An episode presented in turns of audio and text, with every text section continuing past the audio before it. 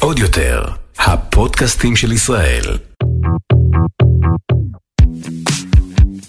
היי וכיף שהצטרפתם אליי לפודקאסט אני הבוס. אני ליאת לוי קופלמן, והפודקאסט הזה ייתן לכם כלים מקצועיים, גם אם אתם מנכ"לים, מנהלי שיווק, מנהלי מותג, סטודנטים, או פשוט מחשבים מסלול מקצועי מחדש. בפרק הזה נדבר על איך עושים אקזיט, תקשיבו טוב, גם אם אתם טכנופובים. בשביל לדבר על זה, הזמנתי את איריס שור, יזמת סדרתית שהקימה שלושה סטארט-אפים, מכרה שניים מהם, ואת האחרון מכרה לפני שנה ללינקדאין העולמי. היי איריס וכיף שבאת. היי ליאת. אז אני רוצה להבין רגע, איך הגעת מלימודי ארכיטקטורה בבצלאל לישראלית הראשונה של לינקדאין העולמי קנו את הסטארט-אפ שלך? איך? אמ, טוב, אז זה מסלול ארוך, אבל באמת ככה, הגעתי עם רקע לא, לא כל כך סטנדרטי ליזמות, אה, למדתי ארכיטקטורה בבצלאל, אמ, הייתי לפני זה במודיעין, אבל לא באיזה משהו טכנולוגי סופר כבד, ובגיל 25 עזבתי את לימודי הארכיטקטורה, לא היה לי מושג מה אני רוצה לעשות בחיים. איכשהו סטארט-אפ היה נשמע הדבר הכי זוהר ונוצץ שיש, אה, פשוט התחלתי לעבוד על חברה עם שני חברים.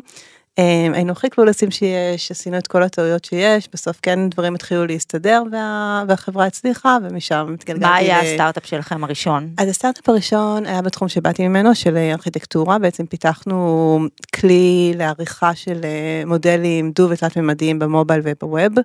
אה, בתקופה שזה ממש התחיל, היינו אחת מהאפליקציות הראשונות ב App Store, אמ, וזהו, הבאנו ככה בעצם את העולם הזה ונרכשנו על ידי Autodesk, שזו החברה של AutoCAD, מי שמכיר. מדברת על זה נורא ב... אה, חשבתי מה לעשות, ואז אמרתי סטארט-אפ, ואז הצליח הסטארט-אפ, ואז נמכר הסטארט-אפ.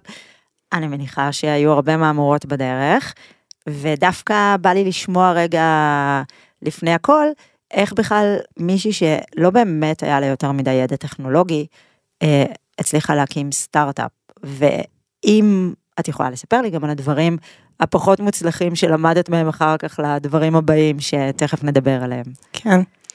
אמ, אני חושבת שהחלק שמעניין בסיפור שלי, אמ, יש עוד יזמים שאין להם רקע טכנולוגי, אמ, ובדרך כלל מגיעים עם המון המון אמונה עצמית. זאת אומרת, יש אנשים שאני מדברת איתם ואומרים, ידעתי שכישלון זה לא אופציה, ומגיעים ככה עם טונו של ביטחון עצמי, שזה נורא חשוב ליזמות. אצלי הסיפור היה שונה, ממש מין, איכשהו החלטנו להתחיל סטארט-אפ בדרך לא דרך, וכל הסיכויים היו נגדנו.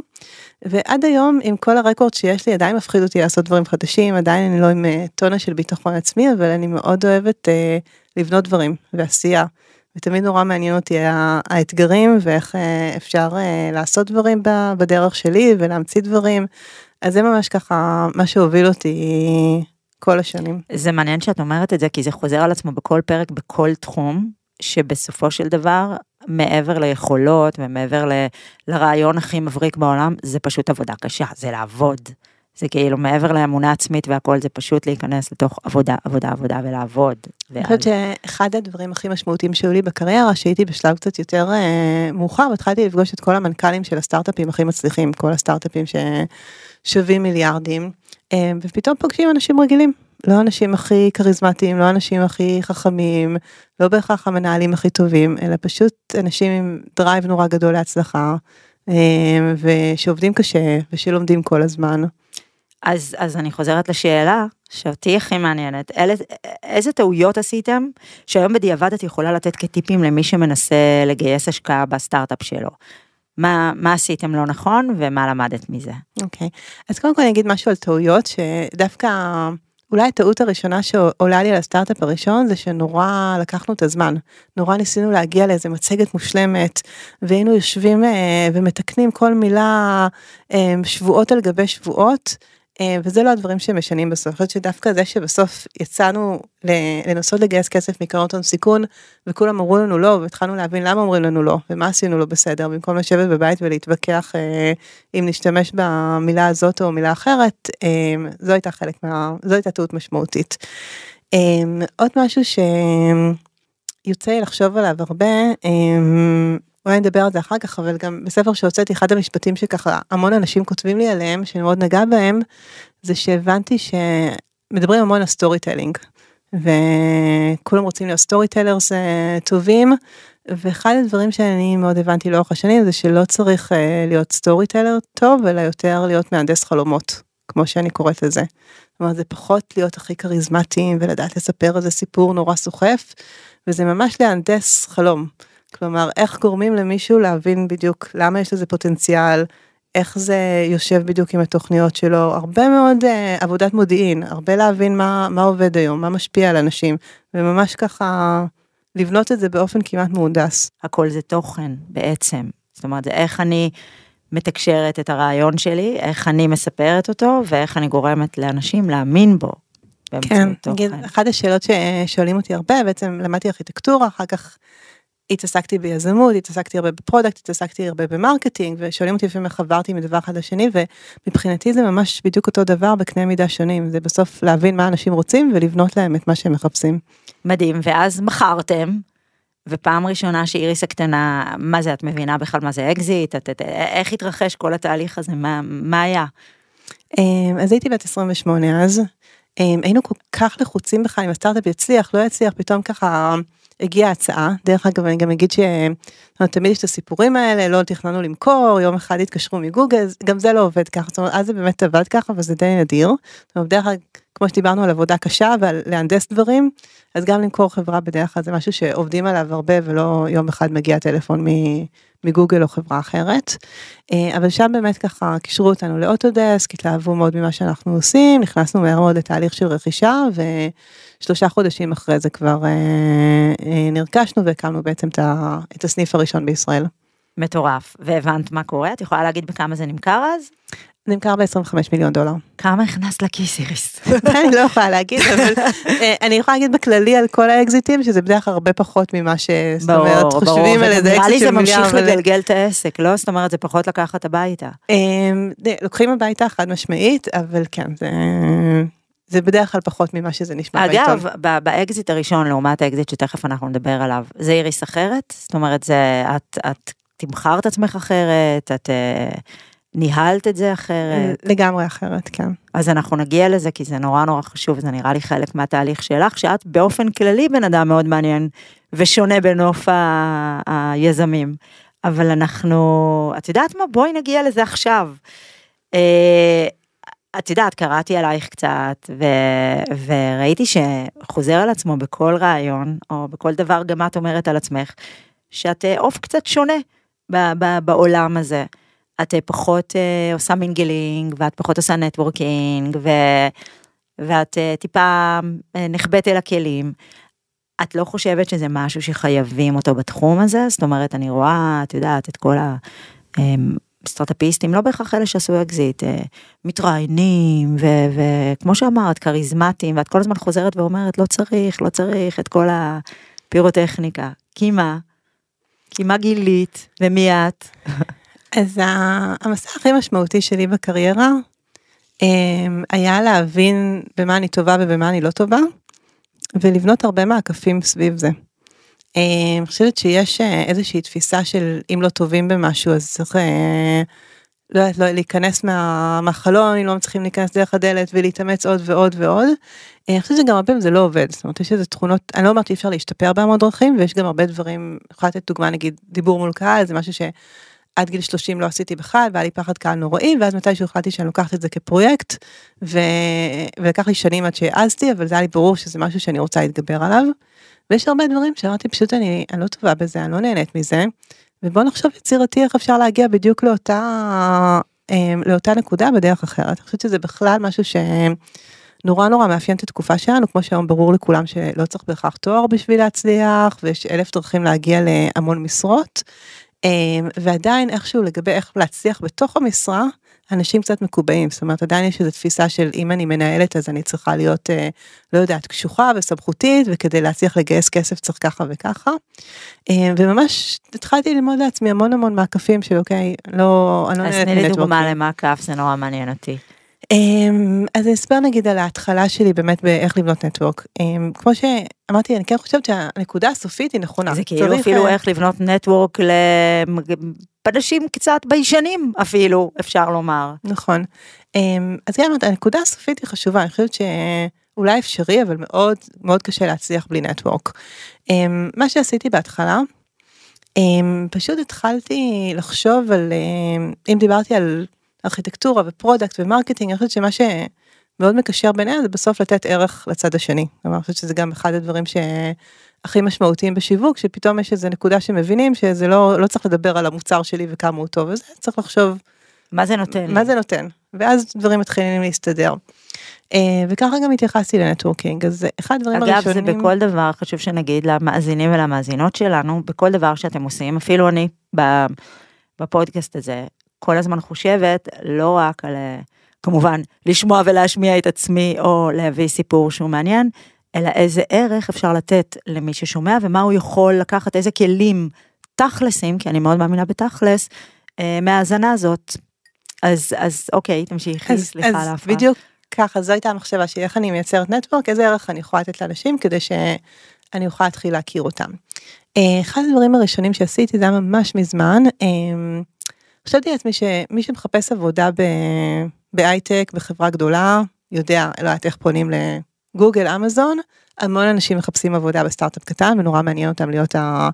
מתכנת הראשון, אשת ה marketing הראשונה להצטרף לסטארט-אפ ממש בתחילת הדרך ואיך מוצאים סטארט-אפים כאלה. אה, והקמתי פשוט ניוזלטר שנקרא Secret Startup Jobs שפרסמתי שם רק משרות של אה, סטארט-אפים שהם פחות מ-20 אה, עובדים. ואיך הגעת אליהם? כאילו איך, איך אז... נהיית שם דבר בסיפור הזה? וזה צורך שהוא צורך מאוד גדול כי המון אנשים מחפשים סטארט-אפ קטן. מדהים ו... אבל אותי מדהים גם איך הגיעו אליי זאת אומרת איך הגיעו אלייך אז, המשרות. זאת אומרת, אז בהתחלה פשוט פרסמתי בפייסבוק שלי שאני מתחילה להקים את הדבר הזה. זה גאוני. אה, וזה תפס תאוצה מאוד מהר, אני חושבת שיש משהו, זה קצת מה שמאוד אני מצביעה עליו, שבונים משהו עם ערך שהוא באמת נופל מאוד טוב, מה שנקרא ככה בעולמות של הסטארט-אפ product market fit, כלומר שיש איזשהו fit מאוד חזק שבאמת צריך את זה, אה, אז זה הולך יותר קל. אה, דרך אגב, אני לא אגיד זה הלך הכי קל זה, לא הייתי צריכה לשווק, כן, כמובן שדחפתי את זה. אבל שהוא... כשהתחלת את זה, חשבת בראש כבר לאן את תובילי את זה, או שפשוט זה מה שרצית לעשות נכון לאותו רגע? אמרתי, זה הדרך שלי להתחיל להכיר הרבה סטארט-אפים. ומה שקרה זה שתוך, אה, לדעתי, כבר כמה חודשים היו כמה אלפי מנויים לניוזלטר. אמ, ואליי פנו כמעט כל המנכ"לים והיזמים, כי זה היה גם סטארט-אפים מאוד קטנים, אז הם גם התעסקו בגיוסים, זה עוד לא שלב שהיה בדרך כלל HR או מגייסות. אמ, וזה נתן לי מספיק את ה network כדי שאחר כך שאני רוצה להגיע לאיזה משקיע ואני יודעת שהוא השקיע בחברה X, אני יכולה להגיד, אה, אה, אה נדב שלחת לי מייל לפני ארבעה חודשים על הניוזלטר, רציתי לשאול אם אתה יכול אה, להיפגש איתי לקפה, לשמוע את דעתך על המשקיע הזה והזה. זאת אומרת זה ממש עזר לי. בכלל עשית את זה ממניעים אה, אגואיסטים. כן, אבל... אני צוחקת, אבל זה קצת כמו שאנחנו תורמים וכמו שאנחנו זה, אנחנו עושים את זה בסופו של דבר בשבילנו. אה, נכון, אני חושבת שדווקא שמחברים משהו שהוא גם נותן ערך וגם בשבילנו, אז זה יוצא הכי טוב, כי, כי אז באמת יש את הזמן להשקיע בזה. ואת אומרת פה דבר נורא נורא חשוב, וזה אגב משהו שאני אה, אומרת אותו תמיד גם בהרצאות וגם ממש יש לי פרק שלם על זה בספר, על חשיבות ה networking ועל ניצול הזדמנויות. אה, בדיוק זה, שכל בן אדם, ו networking זה כמו שאת אומרת, זה לא עכשיו ללכת ל power dinners ולפגוש את כל המנכ"לים והזה, כל בן אדם שאנחנו פוגשים, אה, בטח במדינה הקטנה שלנו, אה, יכול לייצר עבורנו הזדמנות שאנחנו אפילו לא מעלים על דעתנו. ומה שאת עשית, עשית את זה מדהים, בצורה גאונית, שגם נורא מתאימה, את יודעת, לאישיות שלך. עוד משהו שעשיתי, שאני אספר פעם ראשונה שעשיתי אותו, ומאז עשיתי אותו עוד כמה פעמים. Uh, בחברה השנייה שלי בנינו כלים למתכנתים ואני הייתי אחראית על השיווק uh, ולא היה לי שום מושג איך uh, משווקים למתכנתים. ממש זאת אומרת נכנסתי לאיזה עולם שאני לא מבינה. ו... אגב אז למה לקחת על עצמך ספציפית את ה... שאלה טובה, מי שהיה שותף שלי בזמנו רצה מאוד ללכת לכיוון הזה, אני חושבת שבסוף כן יצא שם מוצר טוב, ואז הוחלט שאני עושה את ה product וה marketing של זה, והייתי בפאניקה של, אוקיי, בעולם של ארכיטקטורה הכרתי וזה, מה אני עושה בעולם הזה, ונכנסתי לתקופה מאוד אינטנסיבית של למידה. אמ, אני חושבת שתחום של... רגע, בוא נעצור רגע לטובת המאזינים שלנו שלא יודעים מה זה product ו marketing in-house, מה שנקרא בתוך סטארט-אפ, אז אולי רק תסבירי בשתי כן. מילים. אז product זה בעצם להוביל את כל התחום של המוצר, להחליט איזה פיצ'רים יהיו, איך הם יראו, איך יראה הממשק של המשתמש. אמ, והשיווק זה בעצם איך מגיעים למשתמשים, שזה יכול להיות מפרסום עד אה, איך מעצבים את האתר. ו... אמ, הייתי clueless ית לגמרי לגבי איך משווקים למתכנתים. אה, ומה שעשיתי בעצם בחרתי וזה אחרי כבר שמכרת אקזיט. נכון זה אה, מדהים. אמ, ומה שעשיתי אז פשוט אמ, הקמתי קבוצה של 15 אה, אנשי שיווק למתכנתים. אוקיי, כלומר, אני לא יודעת, אני אביא 25 אנשים שיודעים ביי. אמ, וממש הכנתי להם תוכן כל, כל מפגש, כלומר אמרתי להם מראש, לא ניסיתי, דרך אגב אני אף פעם לא מנסה להסתיר את זה שאני לא, לא מרמה, אני באמת יוצרת ערך, אמרתי להם תשמעו אני לגמרי לא יודעת כלום, אבל אני כן יודעת שזה תחום שמאוד עוזר לדבר בו ולהחליף מידע. אמ, והזמנתי אותם בהתחלה להרצאה אחת, הבאתי מישהו שמכיר מאוד טוב תחום שבדיוק... וברור אה, שזאת לא היית את, כי את עדיין כן, לא כן. אהבת לעמוד מול אנשים. נכון, אבל גם לא ידעתי כלום בתחום הזה. אמ, אז הזמנתי מישהו שמבין מאוד באיזה תחום שנהיה מאוד חם באותה תקופה. אמ, זה היה באותה תקופה לרדיט, מי שמכיר, ואיך לפרסם ברדיט. מי שלא, זה בעצם אתר של אה, סוג של הצבעות. אה, יש תחומים שהוא נורא נורא חזק בהם, כמו מתכנתים, קריפטו, כל הנושאים הקצת יותר אה, חנונים. אה, יכולים להגיע משם לטראפיק אה, מאוד מאוד חזק אם, אם יודעים איך לפרסם שם. גם זה מקום מאוד מאוד רגיש, זאת אומרת אי אפשר לשחק עם הדברים וזה, צריך לשים תוכן טוב ומדי פעם משהו תופס ופתאום יכול להגיע לעשרות מאות אלפי כניסות. אה, אז הבאתי מישהו שידבר על רדיט שהיה נושא מאוד חם והזמנתי את ה-15 איש האלה ואחר כך קבעתי להם עוד שבועיים עוד הרצאה וכך התחלתי להכיר את כולם. אה, ומראש אמרתי להם הכי פתוח, תשמעו אני לא מכירה את התחום, אני לומד בעצמי, אבל חשבתי שיהיה מדהים לאחד את כל מי שבארץ מתעסק בתחום הזה. אה, ואפילו זה שהיה לי כזה חבר טלפוני לשאול מישהו, לא יודעת כמה עולה לך לפרסם בככה, או אם אתה ממליץ לעשות ככה, או אם אתה יכול לעשות לי אינטרו לבן אדם הזה. אה, אז ממש ככה בניתי את ה network סביב התחום ש... שהייתי צריכה. שאגב זה שוב פעם אותו אה, פיצוח של הניוזלטר.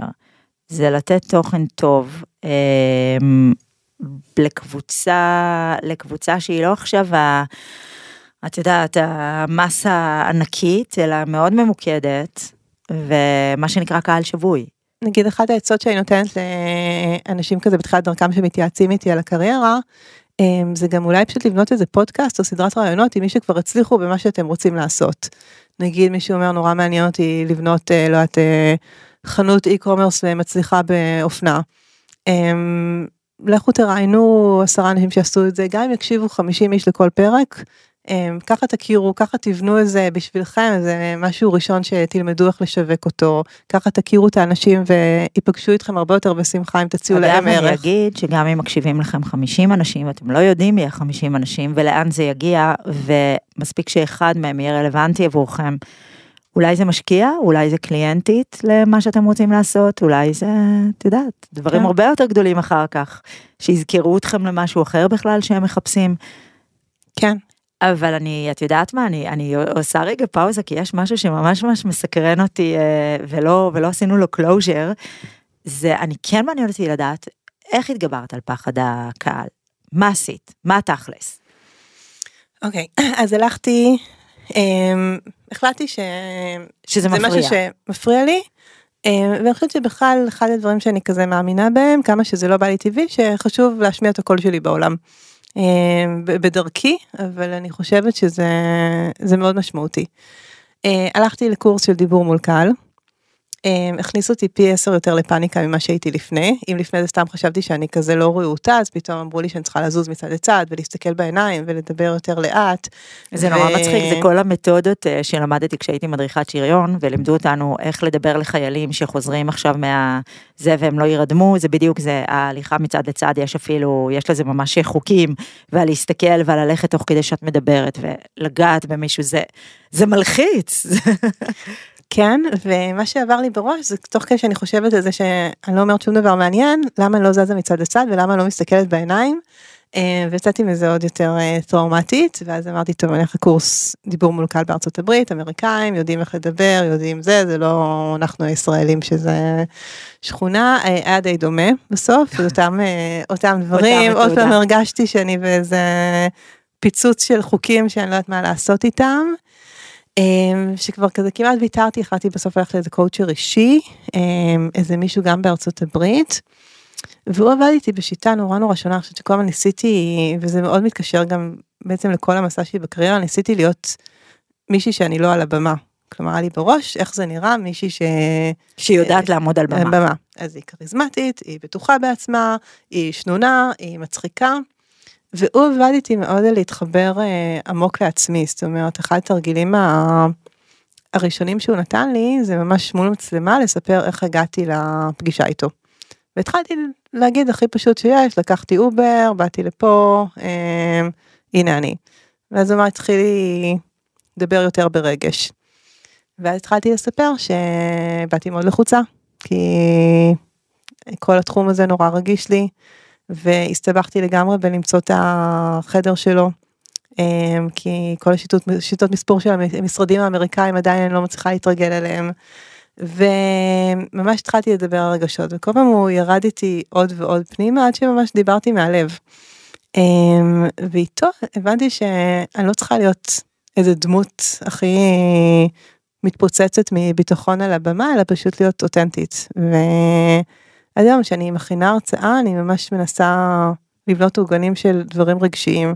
אה, לא בהכרח רק כאב, גם יכול להיות משהו של גאווה, התרגשות, אבל אה, ממש להיכנס אה, פנימה. וזה גם הדברים שאני מדברת עליהם, שבעצם הבנתי שהיה לי איקס בראש, ו... ואני יכולה להביא משהו אחר, ו... והוא ממש עזר לי לראות את זה. אה, ואחרי זה התחלתי, התחלתי להרצות. עד היום אני עושה כל הרצאה, נדיר שאני עושה את אותה הרצאה יותר מזה שלוש ארבע פעמים, כי אני מרגישה שאחרת זה מתחיל להיות לי כזה מכני וכבר אני לא מצליחה להביא, להביא את עצמי. אני חייבת להגיד שגם אני אה, משנה אותן, אה, אותו דבר מאותן סיבות. אני מודה שלי קצת יותר קל להרצות כי עשיתי את זה מגיל מאוד צעיר, אבל עדיין יש משהו בהרצאה שהוא שונה מכל דבר אחר.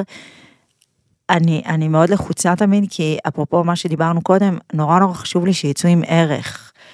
ופחות מפריע לי אם נגיד אה, מישהי תשחק בטלפון או תצא, כמו שכשתסתיים אה, ההרצאה, ו, והפחד, האימה שלי זה שאת יודעת, שמישהו יגיד למישהו שכאילו היה סתם. זה יותר מפריע לי מנגיד אם מישהו יצא. אה, זה, זה מדהים. כן, וגם כן. אני, זה עדיין מאוד מלחיץ אותי. כן, כאילו הכי... משהו בהרצאות ספציפיות זה מאוד מלחיץ כן, אותי. הכי גרוע שיגידו שהיה נחמד. כן, אני כל כך מתחברת לזה. אז, אז בואי נחזור רגע, כי דיברנו על דברים נורא חשובים, על איך לייצר networking אה, דרך יצירת ערך בעצם, ואמרנו גם, סיפרת את זה שהזמנת את המתכנתים והבאת להם זה, וגם דיברנו על הניוזלטר, ובעצם אה, כל דרכי המעקף שלך, שהם לעשות networking בלי ללכת ולצעוק עכשיו, אה, אני ואני ואני. למרות כן. שלא קצת התחשק לך, את יודעת, כל הכנסים הכלכליים והשלושים תחת שלושים והארבעים תחת ארבעים או מה שזה לא יהיה, בואי, כבר מכרת אקזיט, כבר אה, עבדת על עוד משהו, כאילו. אמ, לא, האמת שזה ממש אה, אמ, לא כיף לי, פשוט הדברים האלה, אני לא מוצאת את עצמי שם. זה גם משהו מאוד הקל עליי באיזשהו שלב לשחרר את זה פשוט, זאת אומרת יש כמה, יש כמה דברים שאי אפשר לשחרר הכל בקריירה, נגיד גם גיוס כסף זה די סיוט בשבילי, ואני, זה, זה מצחיק קצת להגיד כי, כי גייסתי המון, אבל עדיין לא מרגישה שאני מאוד טובה בזה. ואנחנו כבר נגיע לזה כי יש לך אקזיט אחד שמכרת שעשית אותו לבד, זאת אומרת אפילו לא לקחת אה, רשת ביטחון של עוד שותפים שידברו בשבילך, שנגיד, אני חייבת להגיד שגם לי היה איזה... עניין עם הספר הראשון שכתבתי, הרגשתי שאני צריכה מישהו שיבעט לי בתחת ומישהו שיושיב אותי לכתוב ו, ובאמת חיברתי עוד אה, מישהי שתכתוב איתי את OMG אני בהיריון, את הגר שפר, אה, אבל למעשה הייתי צריכה את זה כאילו כדי שזה, ובסוף גיליתי שלא באמת הייתי צריכה את זה, אבל לקח לי זמן להבין את זה. אז, אה, אז, אז אוקיי, אז את סובלת מזה ואת לא אוהבת את הנטוורקינג, למרות שצריך. אה, צריך, אבל כן, ב... לא בדרך אה, של כנסים ואירועים, זה גם מאוד קל עליי באיזשהו שלב פשוט לשחרר, פשוט להגיד אני לא, לא עושה את זה בכלל, אני לא הולכת ומרגישה שם תקועה ולא מוצלחת שאני לא מצליחה לדבר עם אף אחד. וגם היה לך כבר, ויש לך את הקשרים האלה עם המנכ"לים בעצם דרך הניוזלטר. אה, וגם דרך הרבה הרבה דרכים אה, אחרות אה, אני גם אגיד. כמו מה תספרי לנו על עוד דרכים עוקפות כי אני בטוחה שיש הרבה ביישנים וביישניות וגם אנשים שאת מירב הכוחות שלהם רוצים להשקיע ב... בדבר הזה שלהם ולא כן. בעכשיו ללכת ו... כן. ולעשות mingling. אז קודם כל אני חושבת שההרצאות שכן כבר אזרתי את האומץ ועשיתי אמ, הובילו ל network מדהים. למי את עושה? זאת אומרת, איך את משווקת את עצמך ולאיזה קהלים? ועל מה הן? בואי, יש לך פה... זה נורא, זה ממש בגלים של איזה תקופות אני. יש לך פה במה. אמ, היו תקופות שזה היה דברים נורא ספציפיים, זאת אומרת, לא יודעת, marketing, נגיד, איך עושים, אה, איך בונים בלוג מצליח, איך אה, על יזמות, דברים כאלה. אמ, עכשיו זה דווקא, נגיד, נושא שמעניין אותי עכשיו, אה, זה כל הצד המנטלי של יזמות. אמ, מה עוברים תוך כדי, למה, איך, איך ממשיכים שהכל, שהכל נכשל, נושאים כאלה. אני כן אגיד שלפני הכל... מה את יודעת על הכל נכשל? מה את יודעת? מלא. אה, ובעיקר אני יודעת על התחושה שלא משנה גם שגם שהכל אובייקטיבית אה, נראה טוב מבחוץ התחושה שכל הזמן לא מספיק ולא מספיק אני חושבת שאחד הדברים שהכי משקף יזמים אה, זה תחום נורא נורא פומבי וכל הזמן יש הרגשה שהנה אני גייסתי ככה ויום אחרי זה בעיתון הוא גייס פי חמש ממני והחברה הזאת נמכרה בפי עשר וזה תחום נורא נורא השוואתי ומאוד קשה להתנתק מזה. עד כמה אגב הכסף מוביל שם בסוף, אם, את, זה, אם זה יושב בראש, ההוא גייס וזה גייס, זאת אומרת. אז זה, זה מעניין כי גם עליי וגם על הרבה יזמים אחרים, הרבה יותר מעניין, בגלל שזה כל כך פומבי ובגלל שהאנשים נורא אוהבים להידבק למספרים ולאיזה מטריקות שאפשר להשוות, זה כמה גייסו, הרבה פחות מכמה כסף בסוף לקחו הביתה. והרבה פעמים אפשר לראות אה, חברה ששווה מיליארד דולר ובסוף היזם נמצא עם, אה, עם סכום די קטן, אבל על זה לא מדברים. אז זה מין מסע כזה של כמה גייסת ומאיזה קרן גייסת ונושאים כאלה. אמ, זהו, דיברתי על ההרצאות, אבל הדבר שהיה לי הכי משמעותי ב network זה הכתיבות. אמ, פוסטים. שוב אנחנו חוזרים לתוכן, אז בואי תספרי, בואי תרחיבי על זה, כי זה מאוד מאוד מעניין. כן. אמ, אז גם שם, קצת כמו בדיבור מול קהל, הפעם הראשונה שכתבתי פוסט הייתה בגיל 30 וקצת. late bloomer ית. כן. וגם היה לי בראש שאני לא יודעת לכתוב, כי בתיכון תמיד אמרו לי שאני מקצרת ואני לא כותבת כמעט, ולא תפסתי את עצמי כמישהי ש... שיודעת לכתוב. ומתישהו החלטתי, כן, הכרתי את האורח של איזה בלוג, ואמרתי אני אכתוב איזה פוסט אורח על משהו בשיווק, והוא נורא הצליח הפוסט הזה. אה, וזה ממש פתח לי איזה עולם. וזה מחזיר אותנו שוב לזה שאנשים נורא בסוף מאוד רוצים ללמוד ולקבל כן. ערך. כן, ו... גם אם הוא כתוב בארבע שורות, ובעיקר אם הוא כתוב בארבע שורות, אגב, לגמרי. אני מאוד מאמינה בזה. לגמרי. בוואן ליינר, זה, זה כמו שאני אומרת לילדים שלי שהם באים אליי ומדברים, שורה תחתונה, מה הבעיה? מה תרצה שאני אעזור לך בפתרון, או מה הפתרון שלך, אבל... כן, ו... אנשים מבלבלים בין... Uh, את יודעת שכשערכתי עיתונים וקיבלתי המון המון פניות ל, ללכתוב ותעזרי לי, אה, אה, תגידי לי אם אני יכול לכתוב אצלכם וזה, אנשים נורא מבלבלים בין ההתאהבות שלהם במילים שהם כותבים, לבין המשמעות של מה שהם כותבים. ולא צריך את כל הקישוטים, צריך את, ה, את התכלס, זה מה שאנשים מחפשים בסוף. אני מסכימה, זה גם נורא נורא מייגע עכשיו לקרוא משהו ש... בטח ש... עכשיו, עכשיו אנחנו כבר לא מתורגלים בקריאה. ב, בדיוק, בוא. אה, ובניגוד להרצאות שבאמת צריך מקום שירצה לארח אותה, או צריך אולי איזשהו שם מסוים או משהו כזה, אה, לכתוב כולנו יכולים לעשות. אמ, יצא לי גם לעבוד עם הרבה אנשים שעבדו איתי שאמרו לי טוב אבל אין לי על מה לכתוב ותמיד יש מישהו שהוא מומחה יותר גדול בתחום ותמיד יש סיבות נורא טובות לא לכתוב. למה לא? כן. באופן כללי לא רק ללא לכתוב. נכון. קל לנו יותר בחשיבה האבולוציונית שלנו קודם כל למה לא מה לא טוב. כי אולי הדוב יבוא להרוג אותנו או, או ת... בדיוק במערה אנחנו כבר לא שם צריך כן. להגיד למוח שלנו באמת היום יש אפילו אה, אה, תיאוריה שלמה בפסיכולוגיה, החשיבה החיובית, שבעצם היא לעקוף את החשיבה האבולוציונית הזאת, היא המורידה והלמה לא. אמ, וזה נורא קל היום לכתוב ואני חושבת שגם כל ה... עד, עד היום דרך אגב כל פעם שאני באה להוציא פוסט אחרי שכתבתי אותו אני מרגישה רגע מה כתבתי פה מה חדש פה מה מעניין פה אה, זהו ועדיין אני עושה כמעט בכל המקרים אה, אני מפרסמת אותו. אמ, אני גם מאוד אוהבת לכתוב על דברים קטנים אני חושבת שיש איזו תפיסה של אה, אה, בואו נכתוב על איך לא יודעת מפצחים ככה וככה אה, נגיד פוסט שכתבתי לפני כמה חודשים שקיבל המון תפוצה זה למה לא נותנים לבכות בשקט בעבודה? למה שבוכים בעבודה, אז ישר התפיסה היא הכל בסדר, בוא נירגע, בואי קחי כוס מים, בניגוד לאם חברה עכשיו תבכה ופשוט תתני לה חיבוק. מעניין, רגע, אז כאילו מה, מה בעצם הייתה השורה התחתונה שלך בעצם באמירה הזאתי? ש... אמ, שכמה בעבודה אנחנו עוד לא פתוחים לרגשות, לרגשות. וכמה זה מפחיד אותנו. אמ, או התחושה בכלל שמנהלים או עובדים מרגישים שהם צריכים לפתור איזה בעיה, אמ, וכמה ברור לך שעכשיו תבוא אליי חברה ותבכה, את לא צריכה לפתור את הבעיות, את רק צריכה להקשיב ולתת חיבוק, ושבאים בעבודה אז עדיין לא מוכנים לזה, ו... את חייבת לתת לי עוד אחד, זה, זה זווית מדהימה. תני לי עוד פוסט שלך שהפך לוויראלי, הוא יכול להיות גם טכני, כי זאת אומרת לא בהכרח. אמ, אז עוד פוסט שכתבתי לא, לא מזמן היה על תנהל את המנהל שלך. אמ, וזה דיבר על זה שרוב המנהלים הגרועים הם לא אנשים מרושעים, הם פשוט אנשים לחוצים שאין להם כל כך זמן לניהול וכוח לזה. וממש להגיד למנהל, ככה זה הכמות שיחות שאני רוצה בשבוע, תן לי פידבק על ככה, אמ, כמה כל התפיסה שהמנהל צריך ליזום הכל והמנוהל צריך לשבת ולחכות שלמה לא עשו איתו one on one כבר חודש, או למה לא נותנים לו פידבק ככה וככה, אמ, זה, זה יכול להשתנות. אמ, אז, אז אני, אני קצת אה, חושבת על זה. את יודעת, קראתי על וורן באפט, שאת יודעת, הוא מצליחן לכל הדעות, האיש בן 90, אה, שהוא פעם בכמה חודשים פונה לדירקטוריון שלו ולסמנכ"לים ושואל אותם, מה הדבר האחד שאני יכול לעשות כדי להשתפר? ו...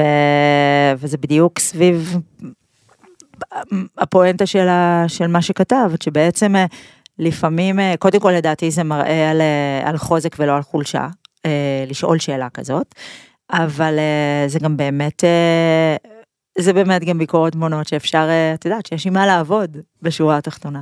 כן, אני חושבת שקצת כמו שאומרים על סטנדאפ נגיד, שזה הרבה, את יודעת, לתפוס את הרגעים הקטנים של איך, לא יודעת, מישהו השאיר את המשחת שיניים פתוחה, ואיך, לא יודעת, יונים הולכות בפארק אה, ככה, וזה נורא מצחיק ומעניין אנשים, למרות שזה דברים הכי טריוויאליים. אה, אז אותו דבר גם בכתיבה, זאת אומרת, זה לתפוס, לא יודעת, נגיד, האם זה הגיוני שיש פגישה של 20 איש ורק בן אדם אחד בזום וכולם מדברים למחשב. אה, זה, זה המון דברים כאלה קטנים, לא יודעת, אה, אפילו דיון של האם, אה, לא יודעת, פונים למועמדים לעבודה, זה בסדר לכתוב להם בוואטסאפ או לא. זה דברים שהם נורא פרקטיים והם נוגעים בכל אחד, ולא איזה דברים גרנדיוזיים של איך AI ישנה את העולם, שיש איזה אלף ואחד פוסטים. אז אני מאוד אוהבת את הדברים הקטנים והדברים הפרקטיים, וזה בדרך כלל מאוד, מאוד engaging ומאוד גורם לאנשים למצוא את עצמם שם. טוב, בואי נדבר על לינקדאין.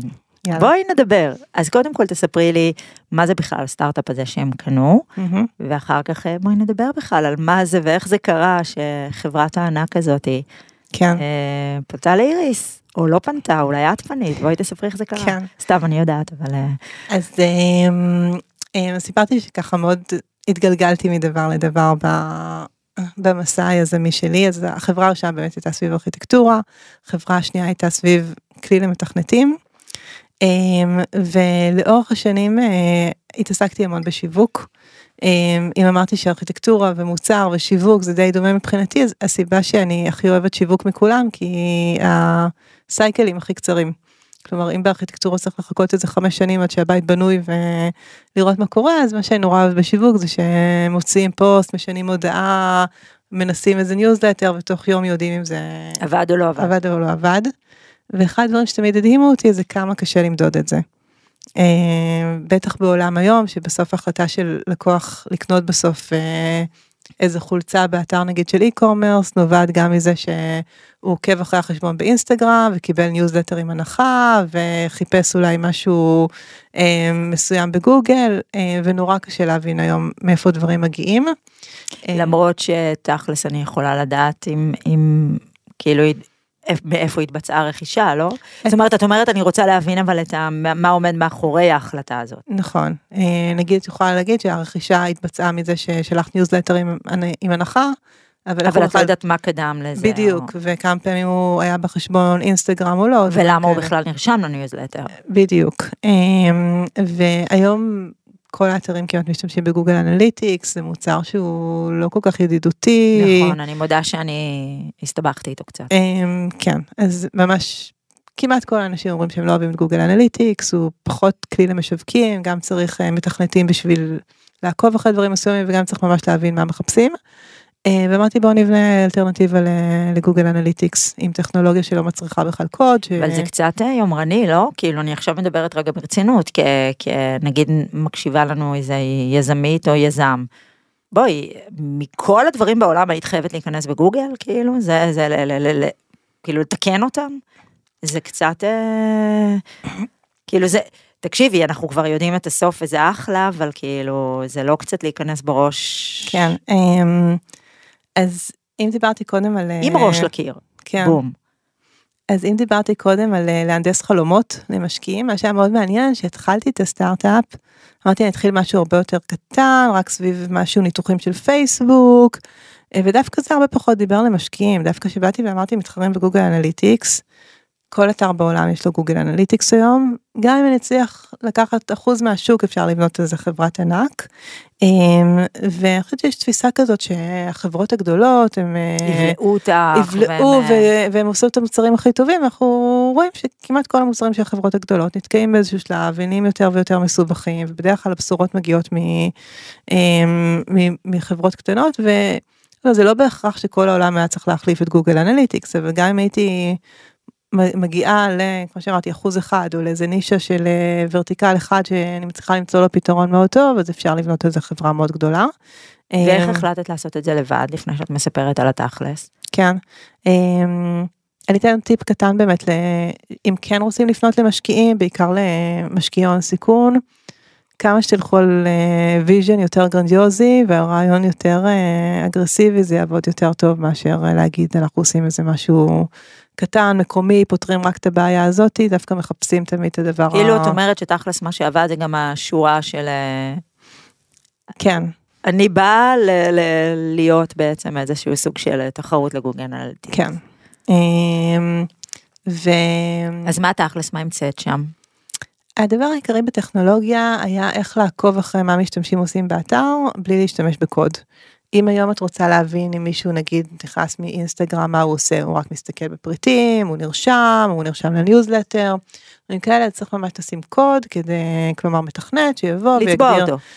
אמ, כן אבל גם יש להגדיר כל פעולה באתר שזה נהיה מסובך אז ממש להבין באופן אוטומטי את ההתנהגות של משתמשים ולזהות pattern ים כלומר אנשים שקוראים את הבלוג יותר נוטים לא יודעת להסתכל על המוצרים האלה לעשות פעולות כאלה אה, וגם לעשות פשוט ממשק הרבה יותר פשוט להציף יותר דברים אמ, ש, שבאמת משתמשים יוכלו להבין איפה להשקיע יותר אמ, במאמצי שיווק שלהם מה עובד מה פחות עובד.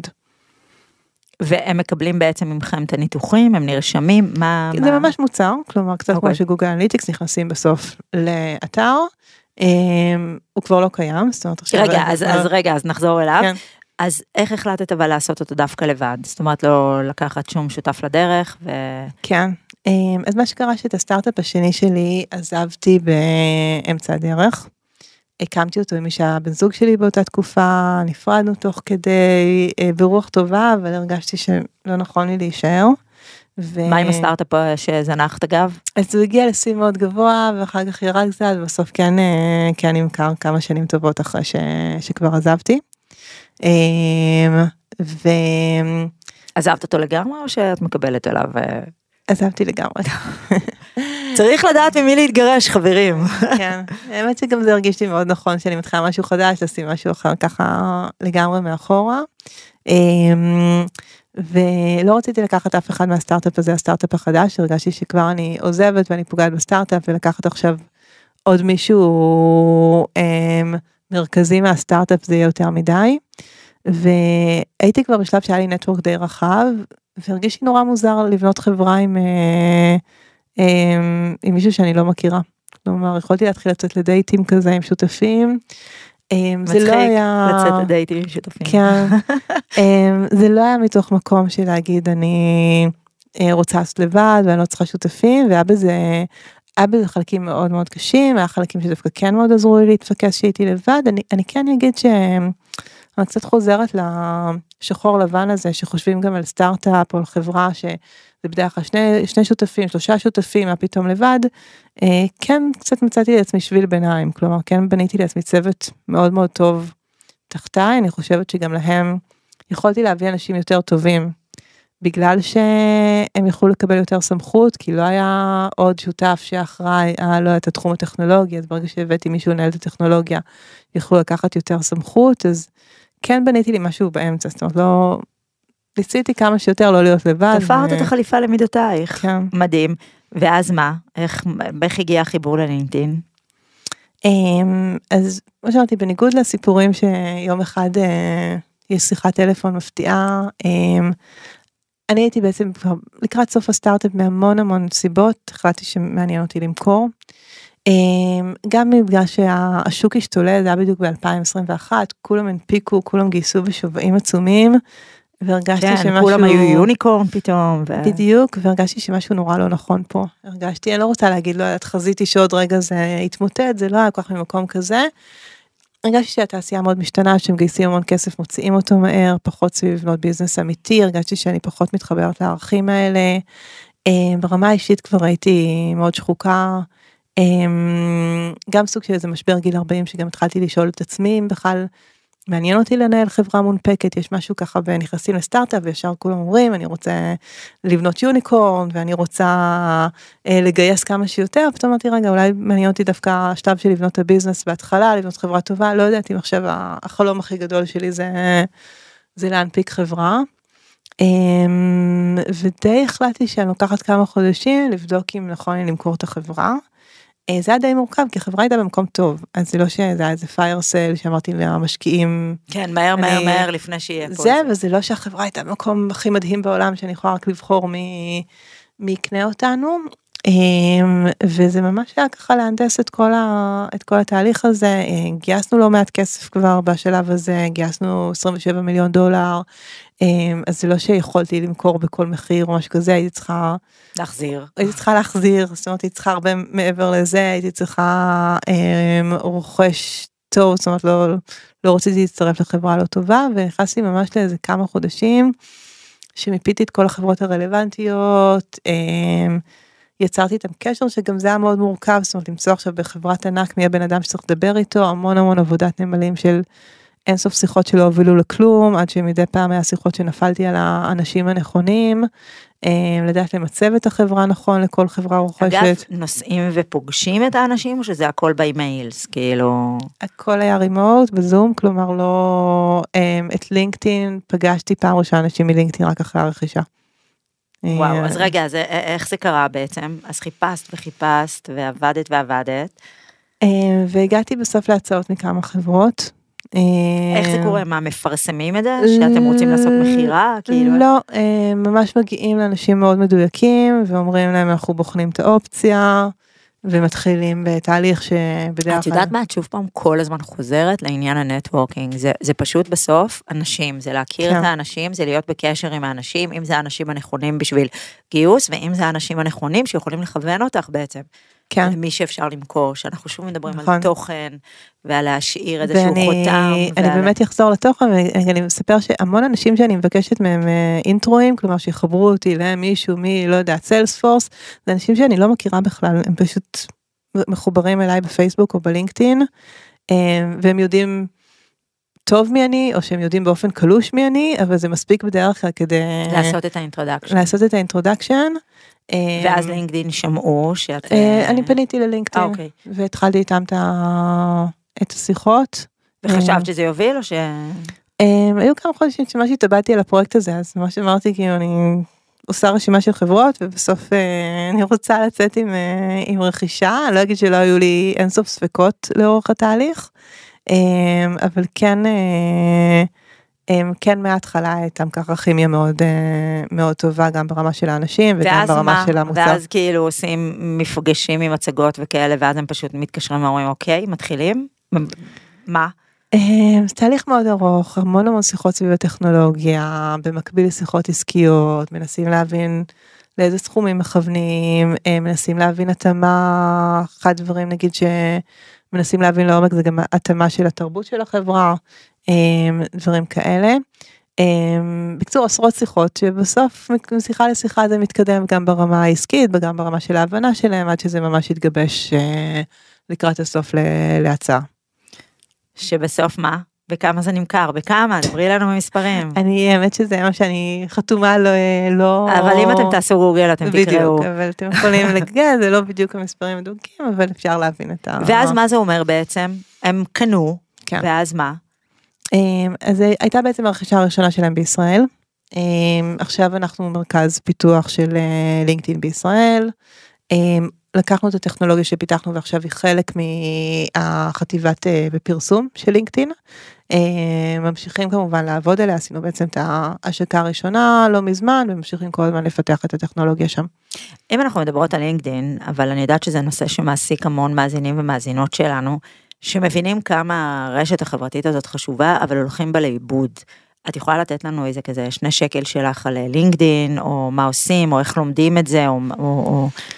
בטח אמ, אז אני אספר קודם כל מהחוויה האישית שלי שבאמת המון שנים הייתי סביב פייסבוק ופעלתי רק בפייסבוק ובקושי פרסמתי בלינקדאין. לפני שנתיים בערך עוד לפני שהצטרפתי ללינקדאין או שבכלל חשבתי על האופציה הזאתי אה, פתאום התחלתי להרגיש שמשהו משתנה אה, שהיא נהיית רשת מאוד מאוד חזקה אם פעם זה היה רק מקום ש... גם עכשיו. אני חייבת לציין גם המקום שלי הלא מעורב בתוך זה זה, זה הדיבור זאת אומרת אה, שם מתבצעים כל הדברים החשובים באמת ברמה המקצועית. כן אני אתן דוגמה אפילו נגיד לפני כמה שבועות העברתי איזה וובינר שמתי פוסט אחד בלינקדאין. אמ, האמת אפילו לא הפוסט הכי טוב לא בשעה הכי טובה לא עם התמונה הכי טובה אמ, ונרשמו אלף איש לוובינר מפוסט אחד בלינקדאין אה, זה לא מספרים. על מה הוא היה הוובינר אגב? על אה, איך לבנות פרופיל לינקדאין יותר טוב. בבקשה אז קודם כל אה, אני מבקשת ומפצירה עוד אחד עוד אחד מיד אבל בואי תחזרי רגע לעשות לנו טיפה סדר למה זה חשוב ומה צריך לדעת. כן אז אני אגיד מספרים שלא הייתי מצליחה להגיע אליהם בפייסבוק. אמ, אז ככה, מה, מה להכיר על לינקדאין? קודם כל אני חושבת שהדבר שה, שהכי מעניין בלינקדאין זה שזה עדיין רשת פחות תחרותית מהרשתות האחרות. כלומר, אם לחשוב כמה אנשים משקיעים בתוכן נגיד לאינסטגרם וכמה אנשים זה החיים שלהם ויושבים שעות ביום אה, ועושים את הסרטים הכי מושקעים וזה יש מעט אנשים שמשקיעים הרבה בתוכן בלינקדאין. כלומר אני מרגישה שהוא עדיין ככה די אה, זאת אומרת טוינג טוינג אתם יכולים לבלוט שם בדיוק זה קרקע ש... פוריה להזדמנויות שבכלל אה, את גם המון שנים בשיווק וזה תמיד לזהות מה מה הדבר הבא קצת לפני שזה נהיה מאוד מאוד צפוף. אה, ואני חושבת, זה, זה לא שלינקדאין לא עכשיו מאוד ידוע וזה, אבל אני חושבת שעדיין מעט אנשים משקיעים הרבה מאוד זמן בלבנות תוכן איכותי. אה, ואנשים שם, אנשים בלינקדאין ומחפשים את התוכן האיכותי. אה, אז כמה, כמה טיפים. קודם כל אני גם אגיד שהרבה יותר יחסית קל לעלות בכמות followers, כלומר... היא רלוונטית אבל? זאת אומרת זה רלוונטי? איך רלוונטי. זה עובד שם? זה רק כן. מי שפולוורס כאילו שלי יכול לקבל ממני את התוכן? אמ, אז קודם כל הייתי ממליצה אה, בתוך ההגדרות של הפרופיל אה, לשנות לקריאייטור מוד. קריאייטור מוד זה גם מקבלים תפוצה קצת יותר רחבה אני לא אגיד זה לא האזורים שלי בלינקדאין לא מכירה שם בדיוק את האלגוריתם וזה אמ, אבל זה כן יפיץ את התוכן לא בהכרח רק לאנשים ש... שעוקבים אחריי. אה, ולפעמים מספיק איזה פוסט ויראלי אחד טוב בשביל להעלות לכם את הכמות עוקבים באפילו כמה כמה מאות. ולכתוב הרבה זה פשוט כל הזמן אה, עולים העוקבים. אמ, אני נראה לי בכמה חודשים האחרונים עלו לי העוקבים בכמעט עשרת אלפים איש. ונגיד אני, נתקלתי בבעיה באמת אה, בלבנות את הביו שלי. או זה מאוד מורכב זה יש משהו שאני צריכה לדעת או עוד איזה טיפ שאת יכולה לתת לי. אמ, אז ככה הייתי מתעקשת על דברים קודם כל שפשוט רואים מיד לא צריך עכשיו לכתוב את כל העבודות שאי פעם עבדתם בהם או לפרסם מאמרים. תתחילו בתמונה מקצועית טובה זה לא המקום לשים איזה תמונה חתוכה מהחתונה. אמ, לשים את ה... לחשוב מה ה tagline שלכם זאת אומרת זה משהו שכל הזמן רואים בניגוד נגיד לפייסבוק. אמ, נגיד אם אני אכתוב שאני יזמת סדרתית זה יותר מעניין אה, אנשים מאשר אם אני אכתוב שאני מובילה עכשיו נגיד product בלינקדאין, כלומר ה tagline הוא לא בהכרח מה את עושה, וזה יכול להיות אני... זה האיכויות שלי, היכולות בדיוק, שלי. וזה יכול להיות גם אני פודקסטרית ואני כתבת ואני ככה ואני ככה, זה לא בהכרח אני אה, עכשיו אה, director of marketing בחברת אה, X. אה, לחשוב איך אני מציגה בשורה אחת את הערך המקצועי שלי. אה, אז הרבה פוקוס על זה, לכתוב איזה bio קצר של, של מי אני, מה אני בעולם. אה, מספיק רק את החברות שעבדתי להם, עבדתי בהם בגדול, לא צריך לפרט, זה לא כל כך מעניין אף אחד אם לא מחפשים עכשיו אה, עבודה. אה, ולהתחיל לכתוב. כן אגיד שאני בהתחלה הייתי כותבת רק באנגלית, עכשיו אני כותבת ככה חצי חצי, בעברית עובד טוב, אני חושבת שישר מבינים שהתכנים זה בשביל הקהל הישראלי, איך שזה בדרך כלל צובר יותר תאוצה. אה, גם כמו שאמרתי, על שיווק נורא קל לנסות דברים, כלומר תפרסמו פעם אחת באנגלית, פעם אחת בעברית, אבל תראו מה עובד לכם. בדיוק, אבל מי שמרגיש מרגישה שפחות הפורטה שלהם זה, אה, זה אנגלית, אז, אז זה גם לגמרי עובד. אבל למה הרשת הזאת טובה בעצם? זאת אומרת, למה אני צריכה עוד רשת חברתית? אה, אז זה באמת כל מה שהוא יותר עסקי, אבל מהמון זוויות, זה לא בהכרח הנה חמישה טיפים ל... לא יודעת, לבנות אה, ככה וככה, זה יכול להיות דברים כמו איך זה מרגיש לחזור מחופשת לידה, אה, התלבטויות של... אה, אה, זאת אומרת, אני גם כמה- יכולה לקבל שם תכנים מקצועיים, גם לחלק תכנים מקצועיים, וגם לחפש עבודות בארץ ובעולם. בדיוק, ואת יכולה לעקוב אחרי, אחרי, אחרי הרבה אנשים אה, מעניינים, לעקוב אחרי חברות, לעקוב אחרי מוצרים. אה, אחד הדברים שהייתי אומרת אפילו רק להתחיל איתם, למי שאומר באמת אין לי כוח עכשיו להשקיע בעוד אה, רשת חברתית. רשת חברתית, תתחילו לשים את הפוסטים בפייסבוק שאתם כותבים שהם רבע מקצועיים, או איכשהו לא, לא על יום הולדת אה, ארבע של הבן שלי, אלא משהו שכן קשור קצת להשקפת עולם וזה לשים גם בלינקדאין, להתחיל לראות איך זה עובד, להתחיל לכתוב על כל מיני דברים מקצועיים קטנים. אמ, כל מה שכבר העברתם מקצועי, לא יודעת, העברת הרצאה, כתבת איזה משהו מקצועי, שימי, שימי, שים גם בלינקדאין, כלומר להתחיל פשוט לשים שם כל מה שכבר אה, כבר יש ולהתחיל לראות איך זה, איך זה עובד. אה, אבל גם אני ממש ממליצה פשוט לנסות עכשיו להגדיר, לא יודעת, אני עכשיו כמה שבועות, כל שבוע כותבת פוסט מקצועי, זה יכול להיות משהו קצרצר, אה, ולהתחיל לראות כמה זה משפיע בכמות העוקבים. עוד משהו מעניין ששמתי לב אליו זה שאם אני מרגישה, אני אשמח גם לשמוע את דעתך על זה, כי נראה לי שאת הרבה יותר חזקה ממני באזורים האלה. אה, אני חושבת שאינסטגרם ופייסבוק די חופפים בסוף, כלומר מי ש... כאילו אותו פוסט בפייסבוק מגיע פחות או יותר לאנשים די דומים, בלינקדאין הרגשה שזה קצת קהל שונה. לא, ממש לא, כי הקהלים של אינסטגרם ופייסבוק הם מאוד מאוד שונים, הבעיה היא שאנשים היום נורא נורא מתעצלים, ובגלל שפייסבוק ואינסטגרם זה של מטא, אז יותר קל לשתף פשוט, ואז זה נראה לך שראית את זה גם פה. וגם שם, אבל זה קהלים שונים לחלוטין. אוקיי, אז אה, אז ניקח את זה בחזרה ונגיד לא, אז אני אומרת, אה, זה קהלים שונים לחלוטין, ולכן, אבל אני מאוד מסכימה עם מה שאת אומרת, ואני מדברת על זה הרבה, שאין קיצורי דרך. אם, אם אנחנו פונים לרשתות חברתיות, כמו שאנחנו פונים לאנשים, אם את תפני למישהי בת 25, את לא תדברי אליה כמו, אה, אם את פונה מקצועית, אה, אה, כמו למישהו, אה, או למישהי ב, ב, ב, בתפקיד אחר, בגיל אחר, אז גם שם זה, זה חייבים כאילו להבין את, ה, את השפה של הרשת החברתית כדי להצליח בה. זאת אומרת, זה כמו שאת אומרת, לינקדאין, עזבו אתכם עכשיו מיום הולדת הארבע של הילד, אלא זה כן יותר מקצועי וסביב העבודה. הפייסבוק והאינסטגרם זה קהלים שונים לחלוטין, כמו בטוויטר אגב, זה הכל קהלים שונים וחייבים, אם באמת רוצים להצליח ברשת חברתית מסוימת, אלא אם כן את, אה, את יודעת, מפורסמת ועוקבים אחרייך מעצם היותך מפורסמת, כמו טיק טוק, נגיד, זה גם קהל אחר, זה חייבים לדבר את השפה. אחרת אה, פשוט לא ממקסמים את היכולות והאיכויות. מסכימה לגמרי ואני גם פה אחזור לנושא של הערך. אמ, כלומר אה, הרבה פעמים אני רואה בלינקדאין דברים כמו הנה אני בכנס ה...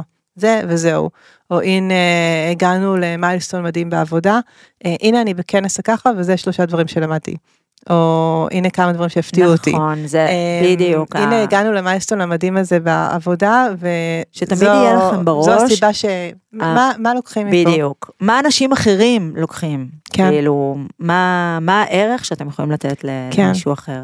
נגיד ה- הייתי במיטאפ או הייתי בכנס והנה שלושה דברים, אני חושבת שאנשים מתים על זה כי זה גם הרגשה שקצת אה, רימיתי את המערכת, הנה מישהו אחר הלך לכנס במקומי. והנה אני יודעת שזה חוזים שהשוק הזה יגדל בככה, זה ממליץ על ככה, אה, זה בדיוק הדברים שנורא מדברים לאנשים, ואז ה... לסכם לאנשים אחרים, לתקצר, לזה, זה תמיד עובד, אה, עובד מדהים. אז נראה לי שוואו, בטיפ המאוד חשוב הזה, שתכלס היה זרוע בכל, בכל השיחה הזאת, של בעצם לתת ערך אמיתי, גם בשבילנו אגב, אני חושבת שזה גם הרבה יותר מחדד אותנו כאנשים. אנחנו נסיים פה למרות שיכולנו לדבר עוד הרבה, כי יש עוד כל כך הרבה על מה. אז זהו, עד כאן הפרק שלנו, תודה רבה לאיריס. Uh, אתם יכולים להזין לנו, כמו שאתם יודעים ויודעות, בספוטיפיי ובכל פלטפורמות הפודקאסטים, וגם לצפות בנו בספוטיפיי בערוץ עוד יותר פלוס, וגם לצפות בנו ביוטיוב. יואו, אנחנו all over the place. תודה שהאזנתם, uh, ניפגש בפרק הבא. עוד יותר, הפודקאסטים של ישראל. הוקלט באולפני אדיו, המשווקת את ספוטיפיי בישראל.